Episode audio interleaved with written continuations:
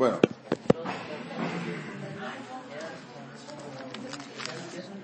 Vamos a empezar.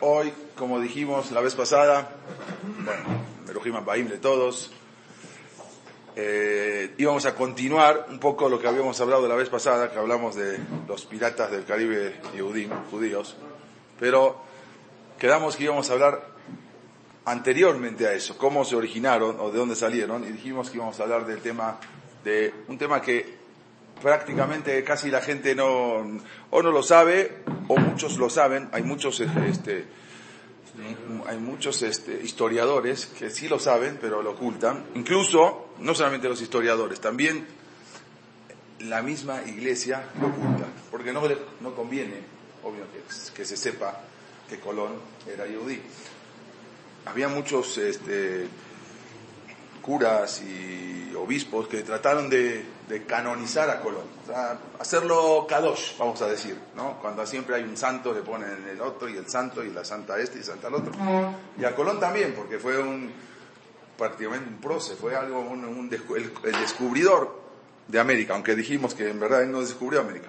Entonces lo querían, la iglesia lo quiso ser santo, pero después tomaron la decisión que no, porque tienen sus dudas si hacer santo a uno que se rumorea que es judío. Entonces nunca, por eso hasta ahora siempre debatieron en la iglesia, en el Vaticano, y nunca lo quisieron poner como santo. Nunca lo quisieron canonizar, por lo mismo de que se sospecha que es judío. Pero en verdad vamos a ver ahora, después de esta clase, si es que se sospecha que es judío o si 100% era judío. Es lo que vamos a ver ahora. Eh, habíamos dicho en una de las primeras clases está escrito en la, en la Torah, dice, Binu, Binu Shenot Dorbador.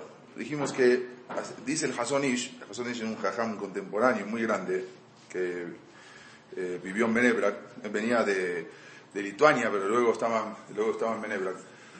Y él una vez le preguntaron si hay que verdaderamente estudiar historia, o solamente hay que estudiar Gemara, o Nevi'im, Ketubim, pero si también la historia es, es importante o no. Entonces él dijo que sí, como en la Torah lo dice. Vinu Shenot Dorvador. Hay que entender ¿sí? la historia de generación en generación. ¿Cómo dice la Torah? Llega la vija, Villaquetja, Zekeneja, Brulaj. Pregúntale a tu padre y a tus jajamim, Zekenim son los jajamim, y te van a decir a ti, a veces, si vamos a ciertos libros de historia, no lo vamos a encontrar, depende quién fue el que escribió esa historia. Muchas veces cada uno va a escribir la historia a su conveniencia. Entonces, muchas veces en los libros de historia no vamos a encontrar que Colón era yudí, o era genovés, o era italiano, o era español. Pero si los ajamín te dicen, a la vieja, vea que pregúntale a tu papá y a los ajamín de generación en generación y te van a decir cuál es la verdadera historia. Y esa es la obligación de cada, de cada yudí. Vinu, Shenot, Dorvador. Hay que entender las generaciones y generaciones. ¿Para qué? Como dijimos la vez pasada, para no caer en los mismos errores que han caído nuestros antepasados. Eso es muy importante de entender. Cuando una persona empieza a aprender y aprender y aprender la historia, se va, se va dando cuenta que toda la historia de Israel es la misma, se repite. Cada generación y generación se repite. Am Israel se acerca a Kosh luego cuando se empieza a alejar, cuando se empiezan a asimilar, se levanta el Goy, siempre es así, Akash ya lo dijo, Akol Kol Yadaim viene cuando hay Kol es o Kol Yaakov, o es la Torah, la voz de Jacob, o es Yadaim, o es la mano de Sab. No hay dos, o una está arriba o la otra está arriba. Así Akash hizo para que el pueblo de Israel subsista.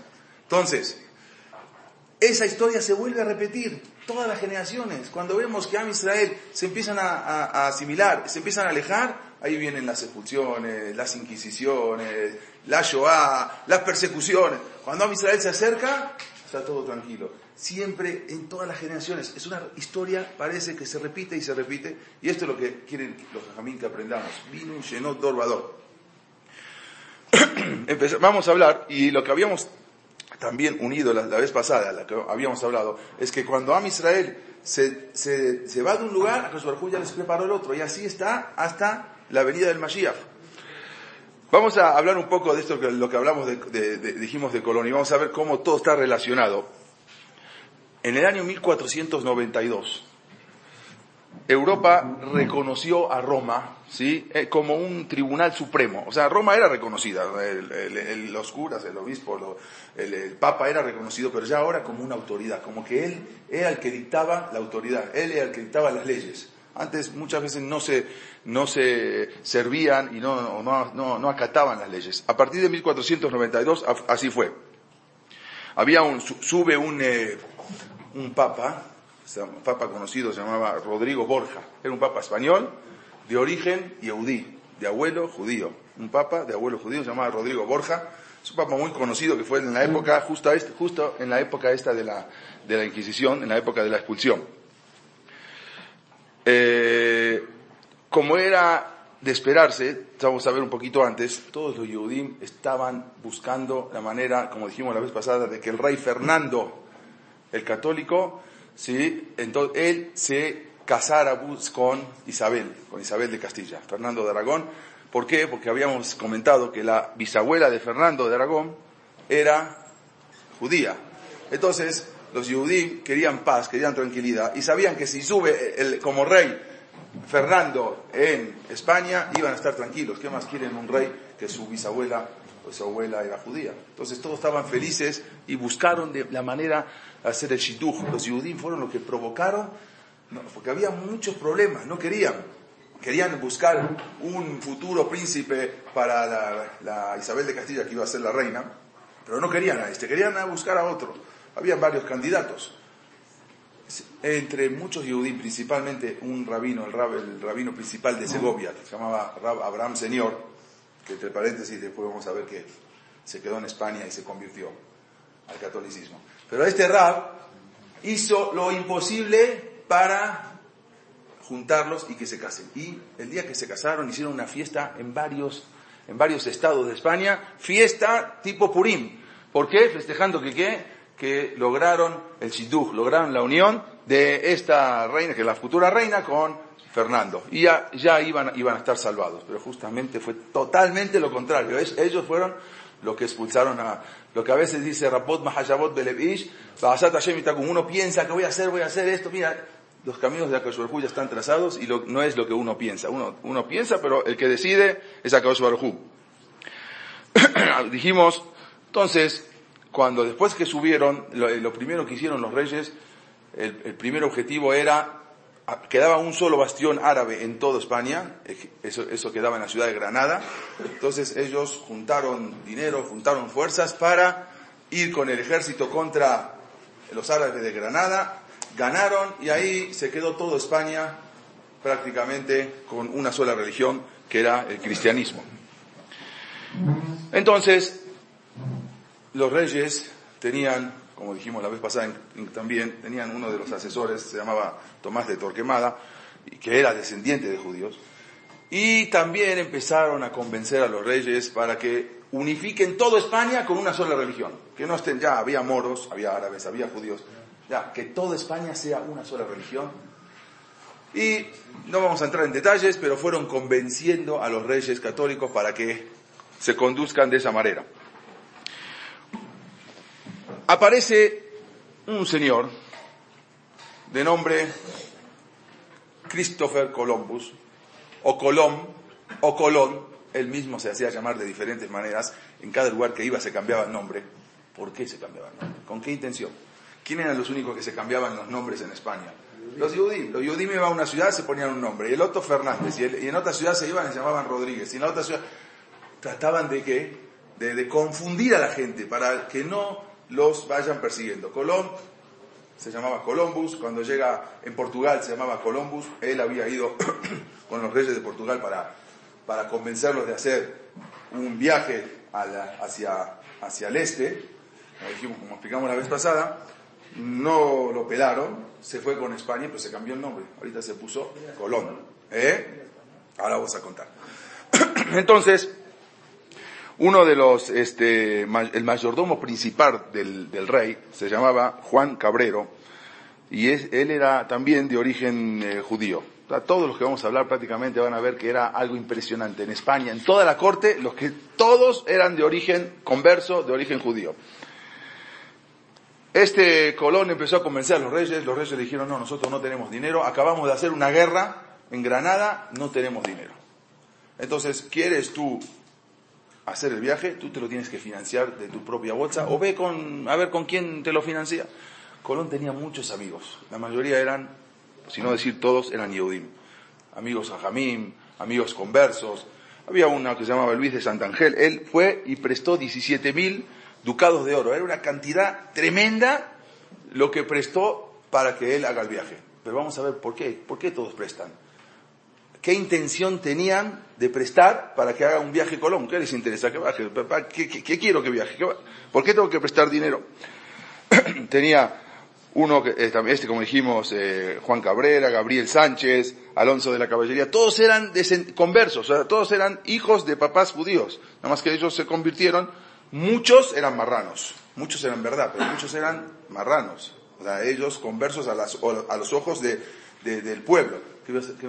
Pero ¿desde qué época se empezaron a convertir los judíos? Uf, ahora, desde, desde, desde, desde el año, en el año 1391, fue, hubo en España una revolución, había un, había un, eh, un sacerdote que se llamaba Vicente Ferrer, que él era anti, anti-semita completamente, iba de pueblo en pueblo gritando y hablando y se, hablaba, un poder de convencimiento terrible, y él iba convenciendo y levantando a todos los, eh, analfabetos, la gente era del, del, pueblo, levantaba contra los judíos, iba convenciendo, entonces hubo una revuelta en toda España, que ese fue el año 1391 en Toledo, en Córdoba, en Sevilla, en Barcelona, destruyeron prácticamente casi todas las comunidades. Entonces, para salvarse, era o se convertían o se morían. Entonces, muchos se convirtieron. Ahí fue a la fuerza. Luego, luego en el año 1412 fue el año terrible que todos iban, muchísimos judíos iban a la iglesia a convertirse, pero no a la fuerza, sino por propia voluntad, porque tenían muchos beneficios. Y ahí fue terrible cuando se empezó. Era una conversión que no nos podemos imaginar más de 200.000 Yehudim que van a la iglesia a convertirse. 200.000 Yehudim. O sea, uno dice, ¿por qué vino la Inquisición? ¿Por qué vino la expulsión? Vamos a estudiar un poquito de historia. ¿Cuántos judíos corrieron a convertirse? No a la fuerza, sino por su propia voluntad. Era algo terrible. Y todo estaba contaminado de judíos. En la iglesia, los obispos, los frailes, los curas, los, eh, procuradores, eh, los gobernadores, todos eran descendientes de judíos. Hasta el rey tenía sangre judía, hasta Torquemada, o sea, por donde se viera estaba infestado de, judíos, judíos que se habían convertido, muchos por propia voluntad.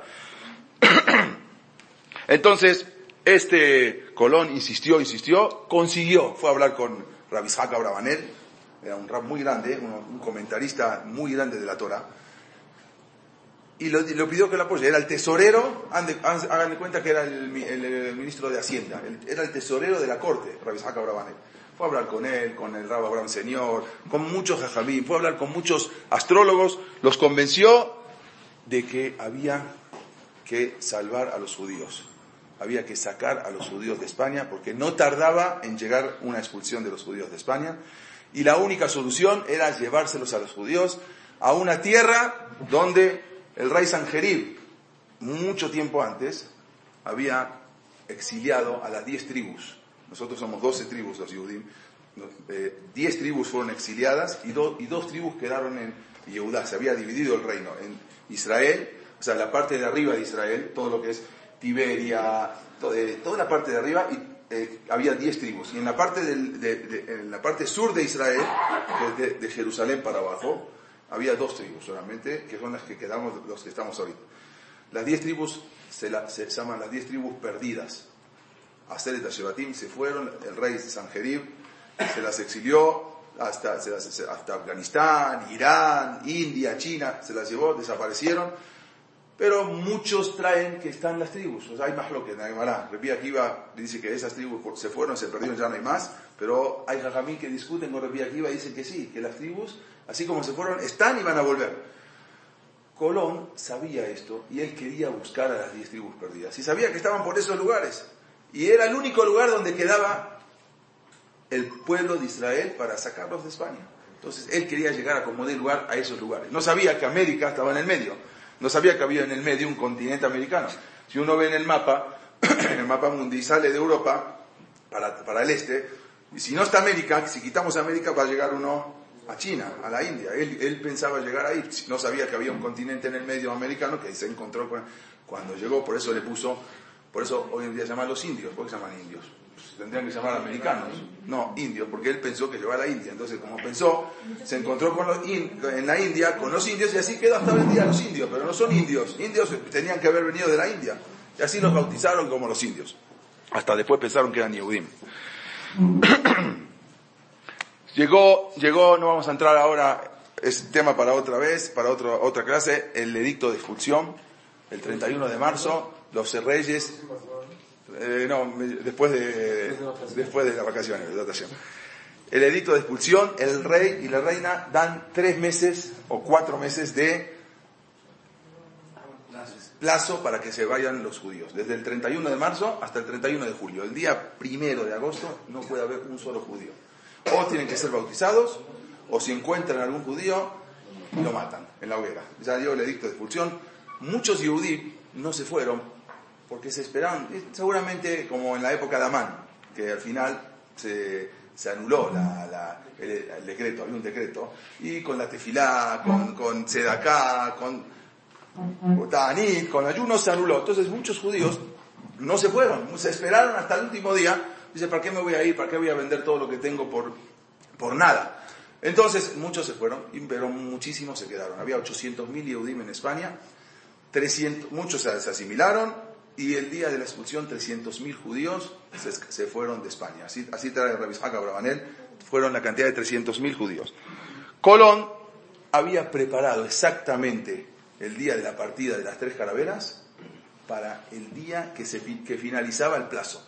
Para exactamente el primero de agosto, todos los Yudim, ya Colón iba hablando con muchos Yudim, pero tenían prohibido, un, judío tenía prohibido subir a las carabelas, no podía, estar entonces tenían que ir a la iglesia a convertirse y después podían subir, porque ningún Yudí puede participar en la expedición de Colón.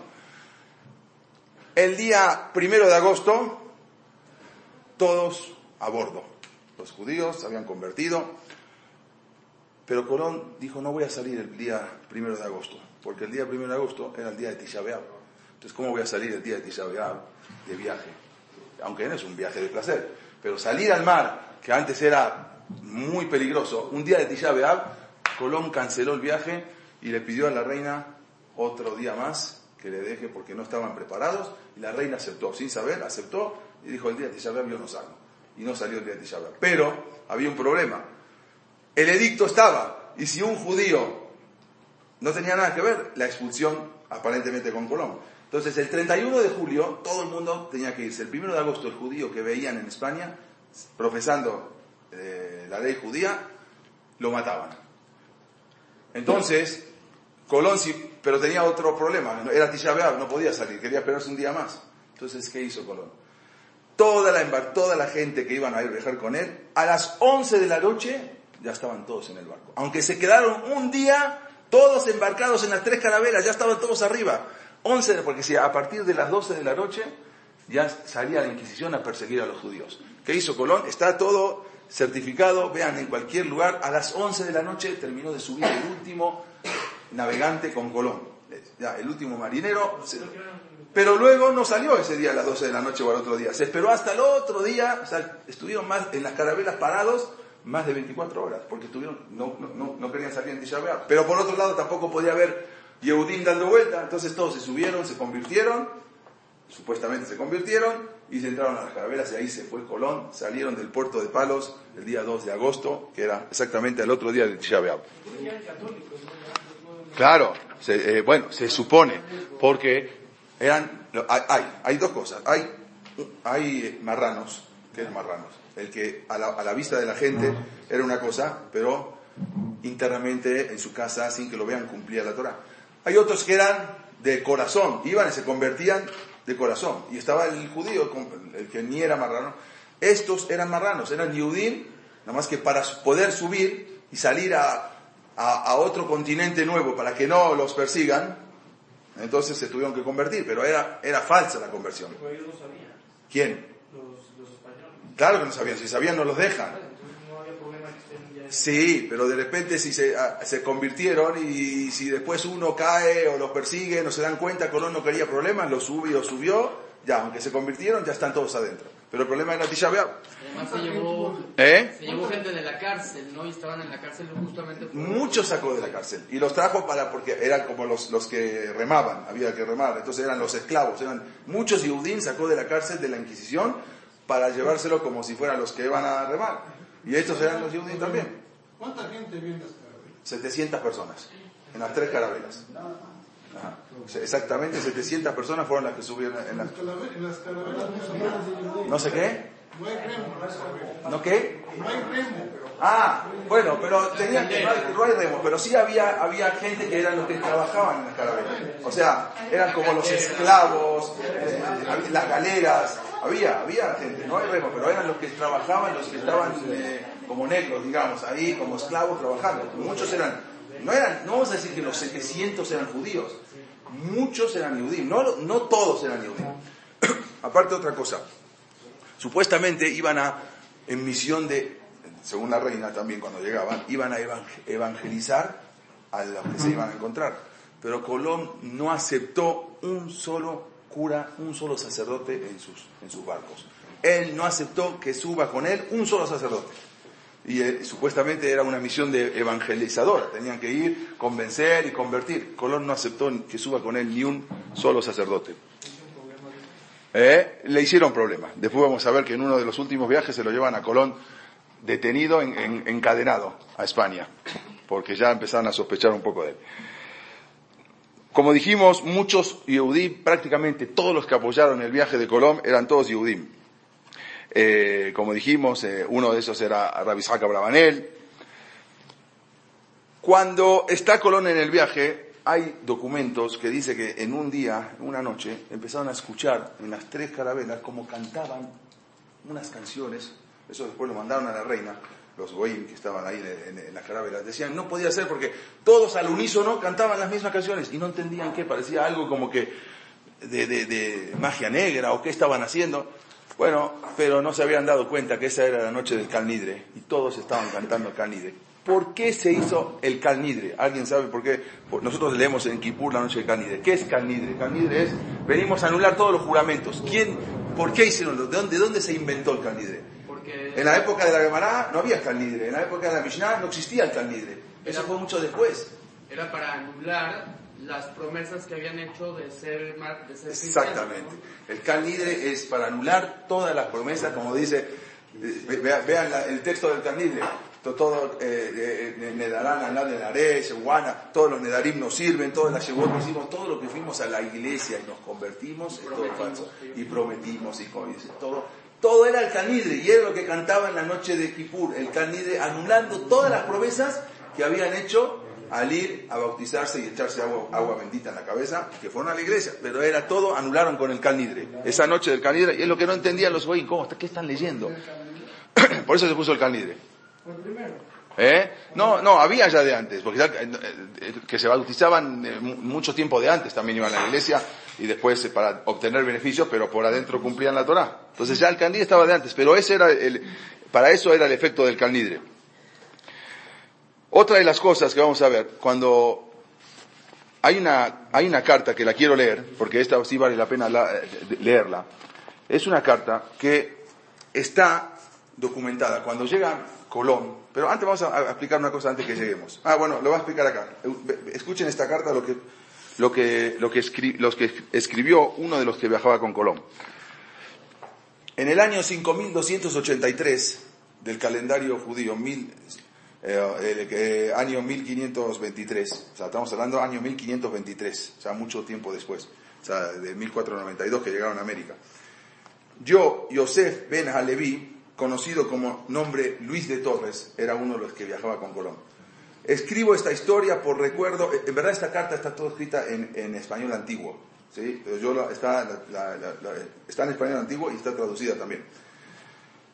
Y esta carta la escribo después de que me retiré al país de Chile, o sea, muchos años después que él se quedó acá, porque Colón se regresó y 39 viajeros se quedaron en, en América, no volvieron con Colón. Y dice así, nací en la ciudad de Córdoba, conocida por los judíos como la ciudad buena en Andalucía, España. Y puedo contar, con, puedo contar solo algunos de los sufrimientos acaecidos en mi vida. Y él empieza a contar lo que había pasado en las carabelas, todo lo que, lo que había pasado adentro. Él, es un testimonio que él está testimoniando está cómo ocurrió. Entonces él dice, él dice, mi padre y mi abuelo eran escribas de la Torah.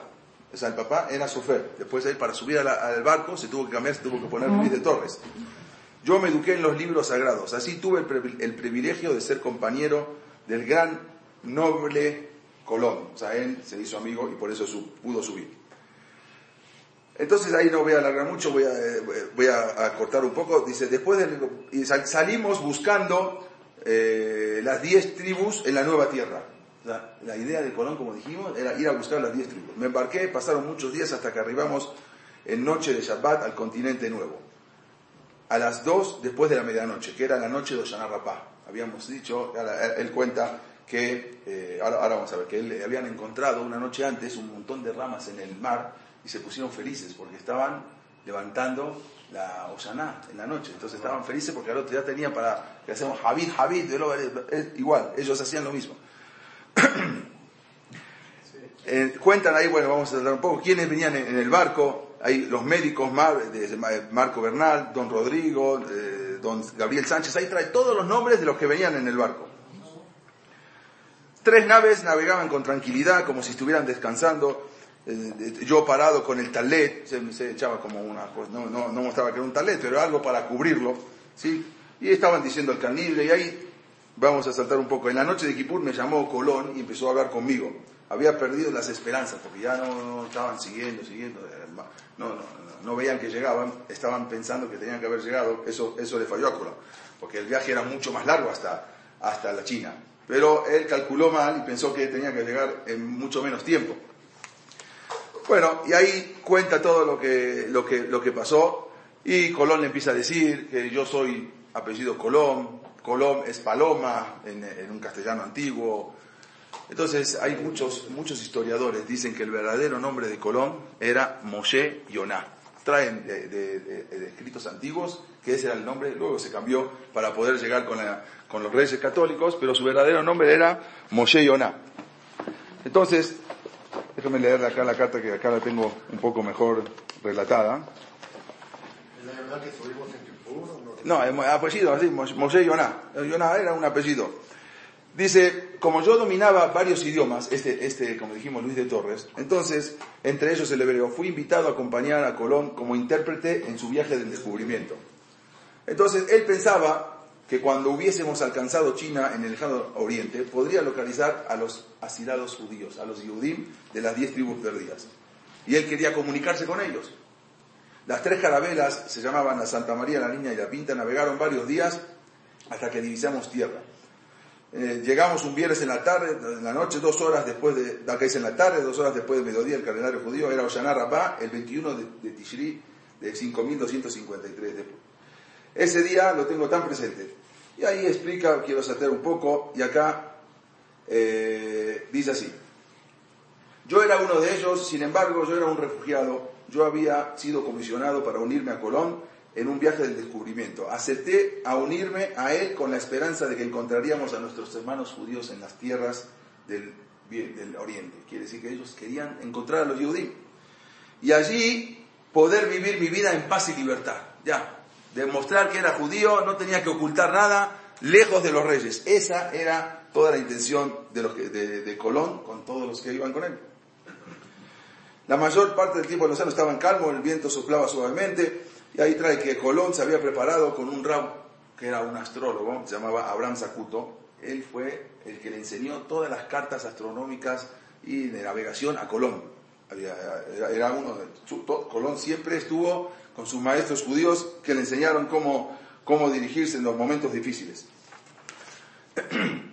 Entonces, dice, navegamos en septiembre, celebramos, eh, cantamos Calnidre, Dice, 11 días más tarde, después de Kippur, advertimos las primeras señales de tierra que no estaban muy lejos. Unos pájaros de alas puntiagudas se lanzaban graciosamente al agua, agarrando sus picos pequeños peces. Me di cuenta que había unas delgadas ramas con hojas ovaladas que flotaban. Ahí entonces empezaron a agarrar, decía, es un milagro, es un milagro, grité. Este, ayer Dios nos ha provisto de ramas que necesitamos para cumplir la misión de Shana Rapá. Aquella noche, la noche de Shana Rapá, todos los marineros dormían profundamente, pero había unos que estaban en un grupo estudiando, como hacemos nosotros la noche de Shana Rapá, eh, leyendo los salmos. Y yo estaba con Rodrigo de Triana recitando el Tegelim, había un grupo que estaba con ellos, y ahí fue como con las primeras luces del día vimos, eh, después de haber estado despiertos toda la noche, como fuimos los primeros en divisar tierra. Rodrigo de Triana, que era un yudí de Sevilla, que se cambió el nombre antes de subir al barco, él fue el que gritó tierra, tierra a la vista, el famoso tierra a la vista, Rodrigo de Triana, el que encontró la tierra.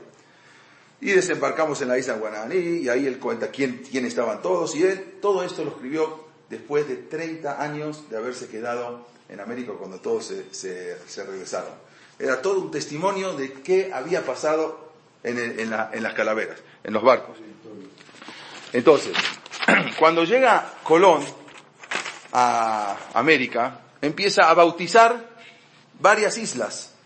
Entonces, hasta hoy en día, hay, eh, una isla, hay varias islas en el Caribe, una se llama Isla Isabela, Ahí, por el nombre de Isabel Católica, hay una ensenada, ahí pusieron un, y le pusieron la ensenada, Colón la bautizó la ensenada de Abraham. Hay una isla que se llama Antigua, también en el Caribe, y ahí hay, un faro, como una punta, se llama la punta de Isaac. Todo esto lo bautizó Colón. Hay una isla famosa llamada Isla Guadalupe, hasta hoy en día. Ahí puso Cabo Salomón. En cada isla le iba poniendo, aparte de los nombres de los reyes que tenía que poner para que no se den cuenta. Hay una isla conocida, Jamaica, ¿sí? Ahí le puso la, caleta de David, una caleta. En Granada, otra isla muy pequeña, ahí le puso una, hay una montaña en Granada, le puso Monte Sinai. Y en cada isla le iba bautizando de acuerdo a los, a los nombres de los, de los ¿De dónde venía Colón? La familia de Colón era yudí de Zaragoza. Venía, en el año 1391, como dijimos, hubo una revuelta muy grande y muchos judíos se escaparon, muchos se convirtieron. La familia de Colón se escapó a Génova. Y ahí después dicen que nació Colón. Pero Colón era de Génova, pero hablaba ladino. Hagan de cuenta, el ladino, el ladino era el idioma, hagan de cuenta el yiddish. Para los ashkenazim, el yiddish era un idioma de Yudí, que era un polaco mezclado con, eh, con alemán. El ladino era un idioma casi como Kadosh, era un idioma español mezclado un poco con eh, hebreo y un poco con árabe. Colón hablaba ladino, no hablaba ni italiano, aunque dicen que es genovés, pero no, nunca, nunca un solo escrito en italiano no, se le encuentra a Colón. Como dijimos, no llevó ningún sacerdote, nunca llevó, no aceptó que, que, haya en su barco ningún sacerdote. Cuando él, estando en América, le manda cartas a su hijo, tenía un hijo que vivía en España, su hijo Diego, y le manda cartas. Ocho cartas le mandó a su hijo y una carta le mandó a la reina de España avisando que llegó a América. Las ocho cartas que manda su hijo tienen una cosa rara. En la parte de arriba, si la podemos ver, tiene un Besiatad Ismayá, pero medio como una cosa que no se vea tan claro. En la parte de esta no, otra es, otra, ahí muestras, otra, otra, más, más atrás. Ahí yo te las, te las enseñé. Vamos a ver, en, una de las cartas, estas son todas las cartas, una sola le manda que no, no lo pone arriba, pero en la mayoría le pone. Vamos a ver acá, y hay otra que se ve, vean acá también. Es un símbolo que hay que interpretar un poco. Vean acá también. ¿Sí? Y del otro lado se ve mejor. En todas las cartas arriba le hace una cosa, obvio, no lo va a hacer una B y una, una G, porque, claramente porque se van a dar cuenta, pero en todas las cartas él escribe o de un lado o del otro, siempre arriba le pone un signo. En, en la que le manda la reina no le pone nada. Estas son cartas originales que están en Sevilla. ¿Pero qué ¿sí? Ismayá o Besat Hashem, que le ponía a su hijo solamente. Luego, cuando firma hasta el final la carta, hay otra carta que tiene como una S, una S, hasta el final, hasta el final de las cartas, vamos a ver, vean acá, que hay una, hay una foto que está más grande, una S, una S, una A, una S, y después una X, una M y una Y. Y nadie, nadie sabe qué quiere decir. Solamente los judíos supieron qué quiere decir esa carta, que hasta ahora vean, cada uno no, no, no entienden cómo firmaba así. Vamos a ver, acá, acá la ven. Una S que viene a ser, hay una, hay una que está más grande, hay una que se ve más grande, que una foto que se ve mucho más grande la, firma, o si no por arriba, esa también, vean acá también, ¿sí? Él lo ponía en español, es Shaddai, el nombre de Akash Baruj ¿sí? La S es así, Shaddai, después pone, ese es Akash arriba, Shaddai, Amonai, Sebakot, Hashem de los ejércitos. Baruj es Hashem de los ejércitos. X es Gesed, Malé, ¿sí? Y la, y la es Él pide Gesed de Akash que le pueda, pueda llegar a destino. Akash le pide él en la carta llegar a destino. En todas las cartas escribe esto. En todas las cartas. Aquí la de la reina también escribe esto. Solamente que en la, carta que le manda la reina no puso arriba su Ismayá o Besat Esta era otra de las cosas que podemos ver y está certificado. Vean, ustedes se pueden meter en internet, vean en las enciclopedias que hasta ahora no se entiende qué, cuál es el signo ese. Que nosotros sabemos que se pone arriba antes de empezar una carta. ¿Por qué tiene dos ¿Eh? ¿Por qué tiene dos al principio? Ese, este es Shaddai. Y, después, y después de ahí empieza Shaddai, Amonai, ah, Sebakot. Sí, primero arriba Shaddai y después Amonai, Sebakot. Él, él, ¿Por qué esos dos que se tienen en... Es lo que decimos, Akashbarhu, Hashem Sebaot, Hashem de los ejércitos. Es el, puntos? Eh, no, él, él, ponía, él ponía señales, no, ponía, no, lo podía poner abiertamente, pero ponía señales, un punto que cada, cada pero, cosa... ¿Pero era algún pasú que se hace cuando se va a la guerra o...? Sí, es un pasú que figura en Yeshayá, y él lo sacó de Yeshayá. Está en Yeshayá, él estudiaba todos los Nebihim, sabía Yeshayá, trae muchas, este, muchas cosas que vamos a ver ahora. él siempre cuando le mandaba cartas a la reina, en, ni, ni una vez nombró el nombre de Yeshua, de Jesús. Nunca. ¿Qué decía él? Él decía, eh, siempre hablaba del Señor, porque el Señor de los cielos, el Señor de los cada uno a Mevin y Abim, cada uno que quería interpretarlo como lo interprete, pero decía, yo hago lo que dice el Señor. El Señor, así decía, pero nunca mencionó a Hashem, nunca mencionó a, a Yeshua. En uno de los escritos de Colón que está en los archivos de Sevilla, él escribe año 1481 y al lado tiene una anotación que dice corresponde al año judío 5241. Lo dice clarísimo. Pero eso puede ser que los reyes también lo pueden interpretar como que está poniendo qué año corresponde a los judíos. Pero él sabía qué año exactamente correspondía. Él muchas veces habla en todas las cartas de la palabra Israel, de David, de Jerusalén, de Jerusalén, Judá en una carta que le mandan diciendo que él es un almirante, después de que escribió, después de que encontró América, entonces lo mandan, le dicen, tú eres un almirante, le dieron un título, él que manda en la carta, y pone así, no soy el primer almirante de mi familia, pónganme el nombre que quieran. Al fin, el rey David era un pastor y al final se hizo rey. Yo soy el siervo del mismo Señor que coronó a David. A Mevin y a Abin. ¿Quieres entenderlo? Así está la carta escrita. se la mandó? Se la mandó a los reyes. Pónganme el nombre que quieran. No, no, él no dice que es judío. Pónganme el nombre que quieran. El, el rey David también, él era pastor y al final fue rey. Al, final, al principio lo llamaban pastor, al final llegó a ser un rey. Yo soy el mismo, yo soy siervo del mismo Señor, quién sabe que el Señor, que coronó a David. Así pone en la carta que le manda a los reyes. ¿Eh? Está muy claro. Eh, hay muchas cosas que están claras, pero... ¿eh?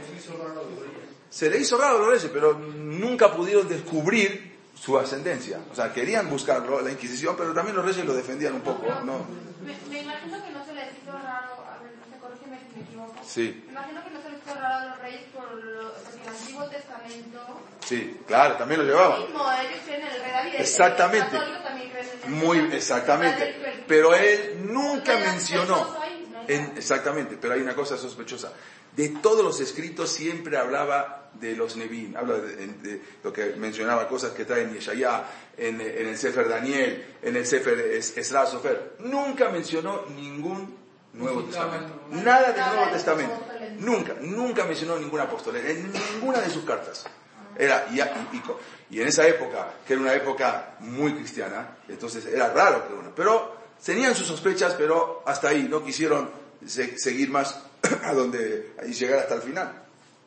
En el, en el segundo viaje, viajaban muchos también de los, no solamente fueron el primer viaje que preguntaron cuántos judíos, el primer viaje eran la mayoría, o sea, eran más de la, más de la mitad eran judíos. de los 700 que iban con él.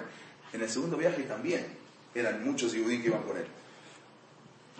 ¿Qué significa Pérez? ¿Eh? La firma ahí, Pérez. Ah, esto hasta hoy en día hay, hay eh, diferentes opiniones, nadie, nadie entiende lo que es, pero yo estuve mirando y trae, eh, no sea bomba fecha, entonces hay quien quiere decir que es fecha, pero lo, lo disfrazó, no sea bon, no sé la X, como que no, no sea bomba fecha, como que está lo que hacemos en Kipur, en, en, eh, en el Bayagor, no sea bomba fecha, Bejatabe, ¿a qué? Entonces hay quien dice que es, pero no lo quise decir porque no está bien documentado, eh, no sé, Abón, fecha, Ferres, fecha, pero no lo quiero, no lo quise decir, pero Esa así era trae. la firma. Esa era la firma. En todas las cartas de Colón aparece esta firma. Una firma muy rara. Así, una X, X. nombre, pues. Ni siquiera su nombre. Entonces de acá vemos, de muchas, tenemos muchas rayos de que Colón era yudí. Ahora, si alguien dice 100%, no podemos decir, porque él nunca fue y dijo que era 100% judío. Pero tenemos todas las demostraciones de que Colón era yudí. ¿Cuántas, ¿Qué más podemos tener? Y hasta hoy en día los historiadores este, eh, contemporáneos están ya empiezan a creer, fíjense en cualquier revista que sale, el origen de Colón. Y ahí está la duda, porque aparentemente, prácticamente casi, casi no tenemos duda de dónde venía Colón. y eso fue lo que Colón cuando trajo a América, su intención era, como dijimos, encontrarse con los Yehudim. Entonces, cuando llega a América, el primero en a los indios, pensaron que llegaron a dónde? A, a la India. Entonces pensaron que quizás eran los, eh, los Yehudim. Entonces el primero que baja, como dijimos la vez pasada, fue, fue Luis de Torres. Luis de Torres baja a la isla y le dice Shalom Alejem pensando que va a hablar tranquilamente, fluido en, eh, en hebreo, en la zona Kodesh. Pero los indios no entendían que Shalom Alejem, no entendían nada, Shalom Alejem. Dice, bueno, seguramente que estos eran Yehudim más antiguos y hablan arameo, porque antes hablaba en Targum, en arameo. Entonces empezó a decir en arameo, tampoco entendían.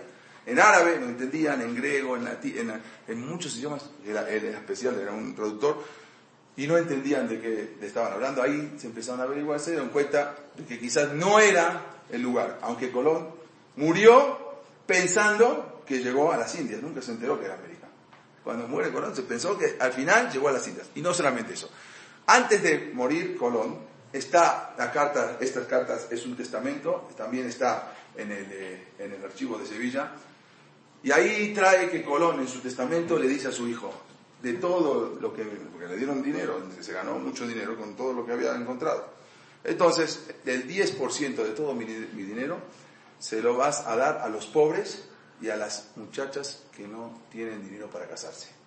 O sea, es muy difícil decir que un goy está heredando un dinero, el 10% hacer exactamente, el hacer para los anim y para las muchachas, la Afnasat Kala. Es lo que pone, está escrito, es impresionante como él dice todo lo que, del dinero, el 10% se lo vas a donar a los pobres y a las muchachas para que se puedan casar. Es algo raro. Todo, así está en su testamento. Muchas cosas nos indican y nos dan los indicios de que Colón era 100% judío. No solamente eso, muchos sospechan de él porque de repente no eran tan ojos azules y pelo güero. Colón era así. Colón, entonces, era, era algo que eh, no, no era el normal de la, de la población de España. Él era diferente, era güero de ojos azules. Entonces, era, era algo también. Tenía, dicen los historiadores, que su cara era una cara semítica, una cara de práctica. Los rasgos de Colón eran rasgos semíticos. Y lo van a ver, cualquier foto de Colón, vean, había una foto que está Colón ahí, vean cómo era el güero, con ojos claros, y se ve, y se ve, es, esos son los reyes, eh, vamos a ver que está Colón y se ve la cara así, no, no se lo ve como, como, como un, eh, como un español, ¿no? Se lo ve, se lo ve en los rasgos más, eh, más rasgos semíticos. Entonces, sí. Depende. depende de dónde. eh, ah, depende. Eh, vas a ver eh, en Alemania los Ashkenazim, no son, no son tan así. Él, muchos, eh, esta como tal hablan más de la parte. Esta es la parte sefaradí, pero muchos, muchos también tienen, tienen así, eran más, el- la tez más blanca.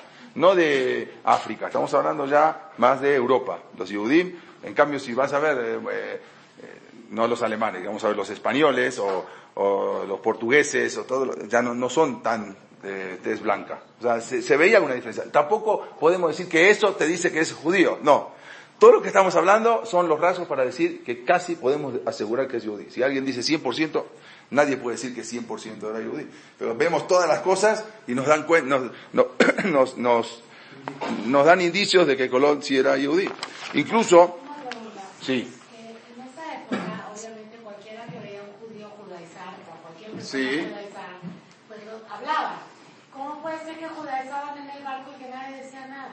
Bueno, pero juda- judaizaban en el banco a escondidas, o sea, no abiertamente. Ellos se quedaban estudiando, se quedaban en la noche, muchos estaban durmiendo, no saben qué están. Ellos se quedaron platicando, pero leían Tehilim. O sea, lo que estábamos contando era lo que él contó, pero no abiertamente que se ponían así. Cal y se ponían a cantar, como se podían haber puesto a cantar cualquier otra canción. Eso mandó a avisar el- el- el- uno de los que iban en el barco, que no entendía que hablaban. No solamente eso, cuando llega Colón, tenía la misión de evangelizar. Y uno de los que baja con Colón manda una carta a la reina y le dice que no están cumpliendo con las órdenes, porque, porque tenían que haber evangelizado y a los mandan, a- a unos que cuando volvió el barco, cuatro veces fue Colón. Entonces, iban, mandaban cartas, volvían. Entonces, cuando llega y le ve la carta, dice, no, Colón no está, no está cumpliendo con su misión, él tenía que evangelizar a los indios y no lo está haciendo. Y no solamente, acusan a Luis de Torres de que algunos que se pusieron a evangelizar cuando se fueron, Luis de Torres se encargó de, de- de decirle que era todo falso y que no se tenían que evangelizar. Y lo acusan a Luis de Torres, pero ya no había regresado. O sea, eran cosas que no se entendían qué estaba pasando. Pasaban años. ¿Eh? Pasaban años. Años, sí. Y no solamente eso, para terminar, no solamente Colón fue el que trajo Yehudim a América, sino después, cuando vino Hernán Cortés, que él fue el que llegó a México, la mayoría de los que venían con Hernán Cortés también eran judíos. No solamente eso, sino que cuando llega Colón, cuando llega Hernán Cortés a México y empiezan a conquistar las tierras, el que él descubre el Distrito Federal, porque se sube al Popocatépetl y ahí empieza a mirar y ve un valle gigante, era Yehudí, el mismo que descubre el Distrito Federal, después lo mataron por judaizante. Entonces, a veces el Federal, los mismos Yehudí descubrieron el Distrito Federal. En Monterrey, como dijimos la vez pasada, todos los, col- los colonizadores de Monterrey eran judíos, todos. Uno terminó en la Inquisición, en- acá en la Plaza de Santo Domingo, lo, lo- lo mataron ahí. Eh, bueno, se murió en la cárcel. ¿sí? Luis de la Cueva era el primer gobernador. Después vino Alberto del Canto también. Los De- Carvajal. los- sí, este, Carvajal, Luis de Carvajal, él terminó en la Inquisición. Todos eran, y traían, para colonizar, traían a todas sus familias, marranos, todas sus familias llegaron y, en Monterrey llenaron de Monterrey de Yehudim. Hasta hoy en día hay muchos indicios en Monterrey que se van a dar cuenta que son descendientes de Yehudim. La comida típica de Monterrey es el cabrito. Cabrito, vayan a Monterrey por todos lados, cabrito, cabrito. Era el cabrito que tra- traían para pesas y así quedó la comida, la comida típica de Monterrey es el cabrito.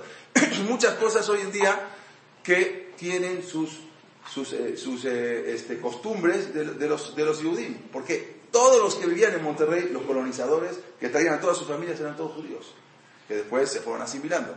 Entonces, cuando vino Hernán Cortés también, venía lleno de judíos. El primer Yehudí que mataron en México, ¿sí? bueno, no primero, o sea, el primer auto de fe que hubo en México era varios que venían con Hernán Cortés. Hernán Cortés era Godoy. Hernán Cortés era, era pero él sabía que muchos judíos venían con él, pero no dijo nada. O sea, se quedó callado, no los acusó. Pero a los el primer auto de fe que en México fueron a los que venían con Hernán Cortés, que los mataron a todos, a todos los judíos. Quiere decir que todos los que salían de, de- de- de España eran para salvarse de la Inquisición y venirse a un país, a una ciudad, a una ciudad o a un continente que ya no estaba en la Inquisición, que después, más adelante, como dijimos la vez pasada, el famoso Carlos V, el de chocolate, ese fue el que puso la Inquisición en México. Pero hasta ahí ellos venían salvados a México. Quiere decir que todo lo que la gente habla y el descubrimiento de América, y a veces dicen los judíos, los judíos, los judíos, si tú estás aquí gracias a nosotros. No, eh, nosotros, eh, Colón fue judío que descubrió América. Y así, Baruj Hu dijo, todos los eventos mundiales más importantes siempre van a ser por los judíos. Los descubrimientos, para bien y para mal. Todos ahí a la cabeza, el pueblo más pequeño de todos, y ese va a ser el que va a manejar todos los descubrimientos. Si descubrí hasta la bomba atómica, todo lo bueno y lo malo siempre va a ser de la mano de los yudí. El yudí es el que cambia el mundo, pero tenemos que aprender a cambiar el mundo para bien, con Kiddush Hashem, no para mal, porque el yudí puede ser de un extremo al otro. Así es Am Israel, Anke Sheoref. O uno se va para arriba, o uno, a veces no hay eh, término medio. Generalmente se compara, el yudí es como una bicicleta. Cuando una persona va en una bicicleta, ¿sí? en una rampa, ¿sí? si no pedalea, se va para atrás. El yudí es así. Si no sube cada día, si no aprende cada día, si no estudia cada día, no hay manera de quedarse en el mismo lugar. Se va disminuyendo y se va a terminar hasta llegar al grado de asimilación. Eso es lo que pasó en España con la Inquisición. ¿Por qué llegó la Inquisición? ¿Por qué llegó la expulsión? Porque era tan grande el nivel de asimilación que Akoshuerjú no lo soportó y llegó un momento que Akoshuerjú ya dice ya, esta es la, goma- la- la gota que derrama el vaso y se, y se terminó, los Yudim ya no pueden estar más en España. Talmide Jajamín grandísimos, los Jajamín más grandes del mundo estaban en España. Podemos hablar de un Ran, Rabbi Unisim, el Rashba, el Ran, el, el, el Ramban, el Nahmani, de cuántos Jajamín grandes, con cuánta Kedushá había y de repente se acabó toda. Las iglesias se convierten, las- los Beta se convierten en iglesias. ¿Cómo puede ser un Beta que se convierta en iglesia? Kosberjú aguanta, pero cuando llega que ve que se va a acabar, que con, si, se, si sigue de esa manera se acaba el judaísmo, ahí es cuando se termina. A Filu, mil años que vivieron en España, se termina todo en un instante. ¿Por qué? Porque Am Israel, para proteger a Israel, tiene que poner una estaca. Y eso es lo que pasó siempre. A veces vemos las historias trágicas en Am Israel, pero mira, ¿por qué es trágico? Hay que estudiar un poquito antes. Si empezamos a ver todo lo, sucedido antes, vamos a entender un poco, tampoco vamos a entender mucho. Ni Moshe Rabbeinu entendió cuando subió, eh, no iba a entrar a Israel y subió y vio que Rebí Akiva era un Talmid Jajá muy grande y al final termina que lo rasan con peines de acero. Viene Moshe y le pregunta a Hashem, ¿cómo? ¿Su Torah besó Sejará? ¿Esta es la Torah y este es el pago? ¿Qué le dijo Hashem? Ya, cállate, no te puedo contestar. Esas son cosas que dijo. Pero sí podemos tener unos pequeños indicios y ver cuál es la finalidad de la Israel. Esta es la, esto es para aprender, esta es la historia que tenemos que aprender. Am Israel ha caído prácticamente, la misma historia se vuelve a repetir. Tenemos que aprender todo lo que lo pasado para no... No hay entendimiento. ¿eh? Es- es pero bueno, esto, esto, hay que estudiar un poco, saber toda la historia de Israel para no volver a caer en lo mismo. Nada más voy a pasar estas fotos.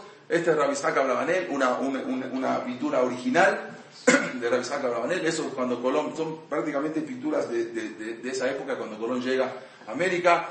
Acá vemos también, bueno, esto con eh, Abraham Sacuto, con el, rey de Portugal, y Vasco da Gama, que fue, Vasco da Gama- fue el que, el que eh, era un, como Colón, de lo de Portugal.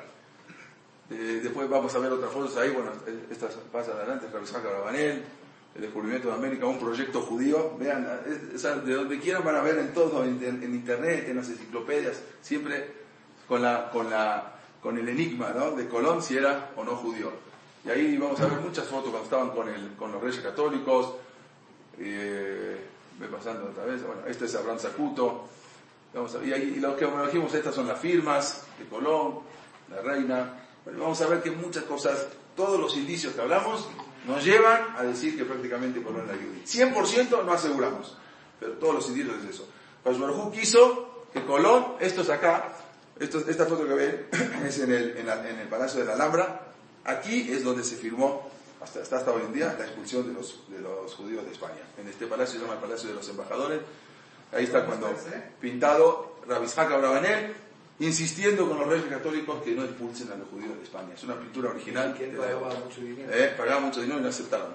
Exactamente. Bueno, y así están todas las cosas. Todo el mundo se maneja por los judíos, para bien o para mal. Eso tenemos que saberlo.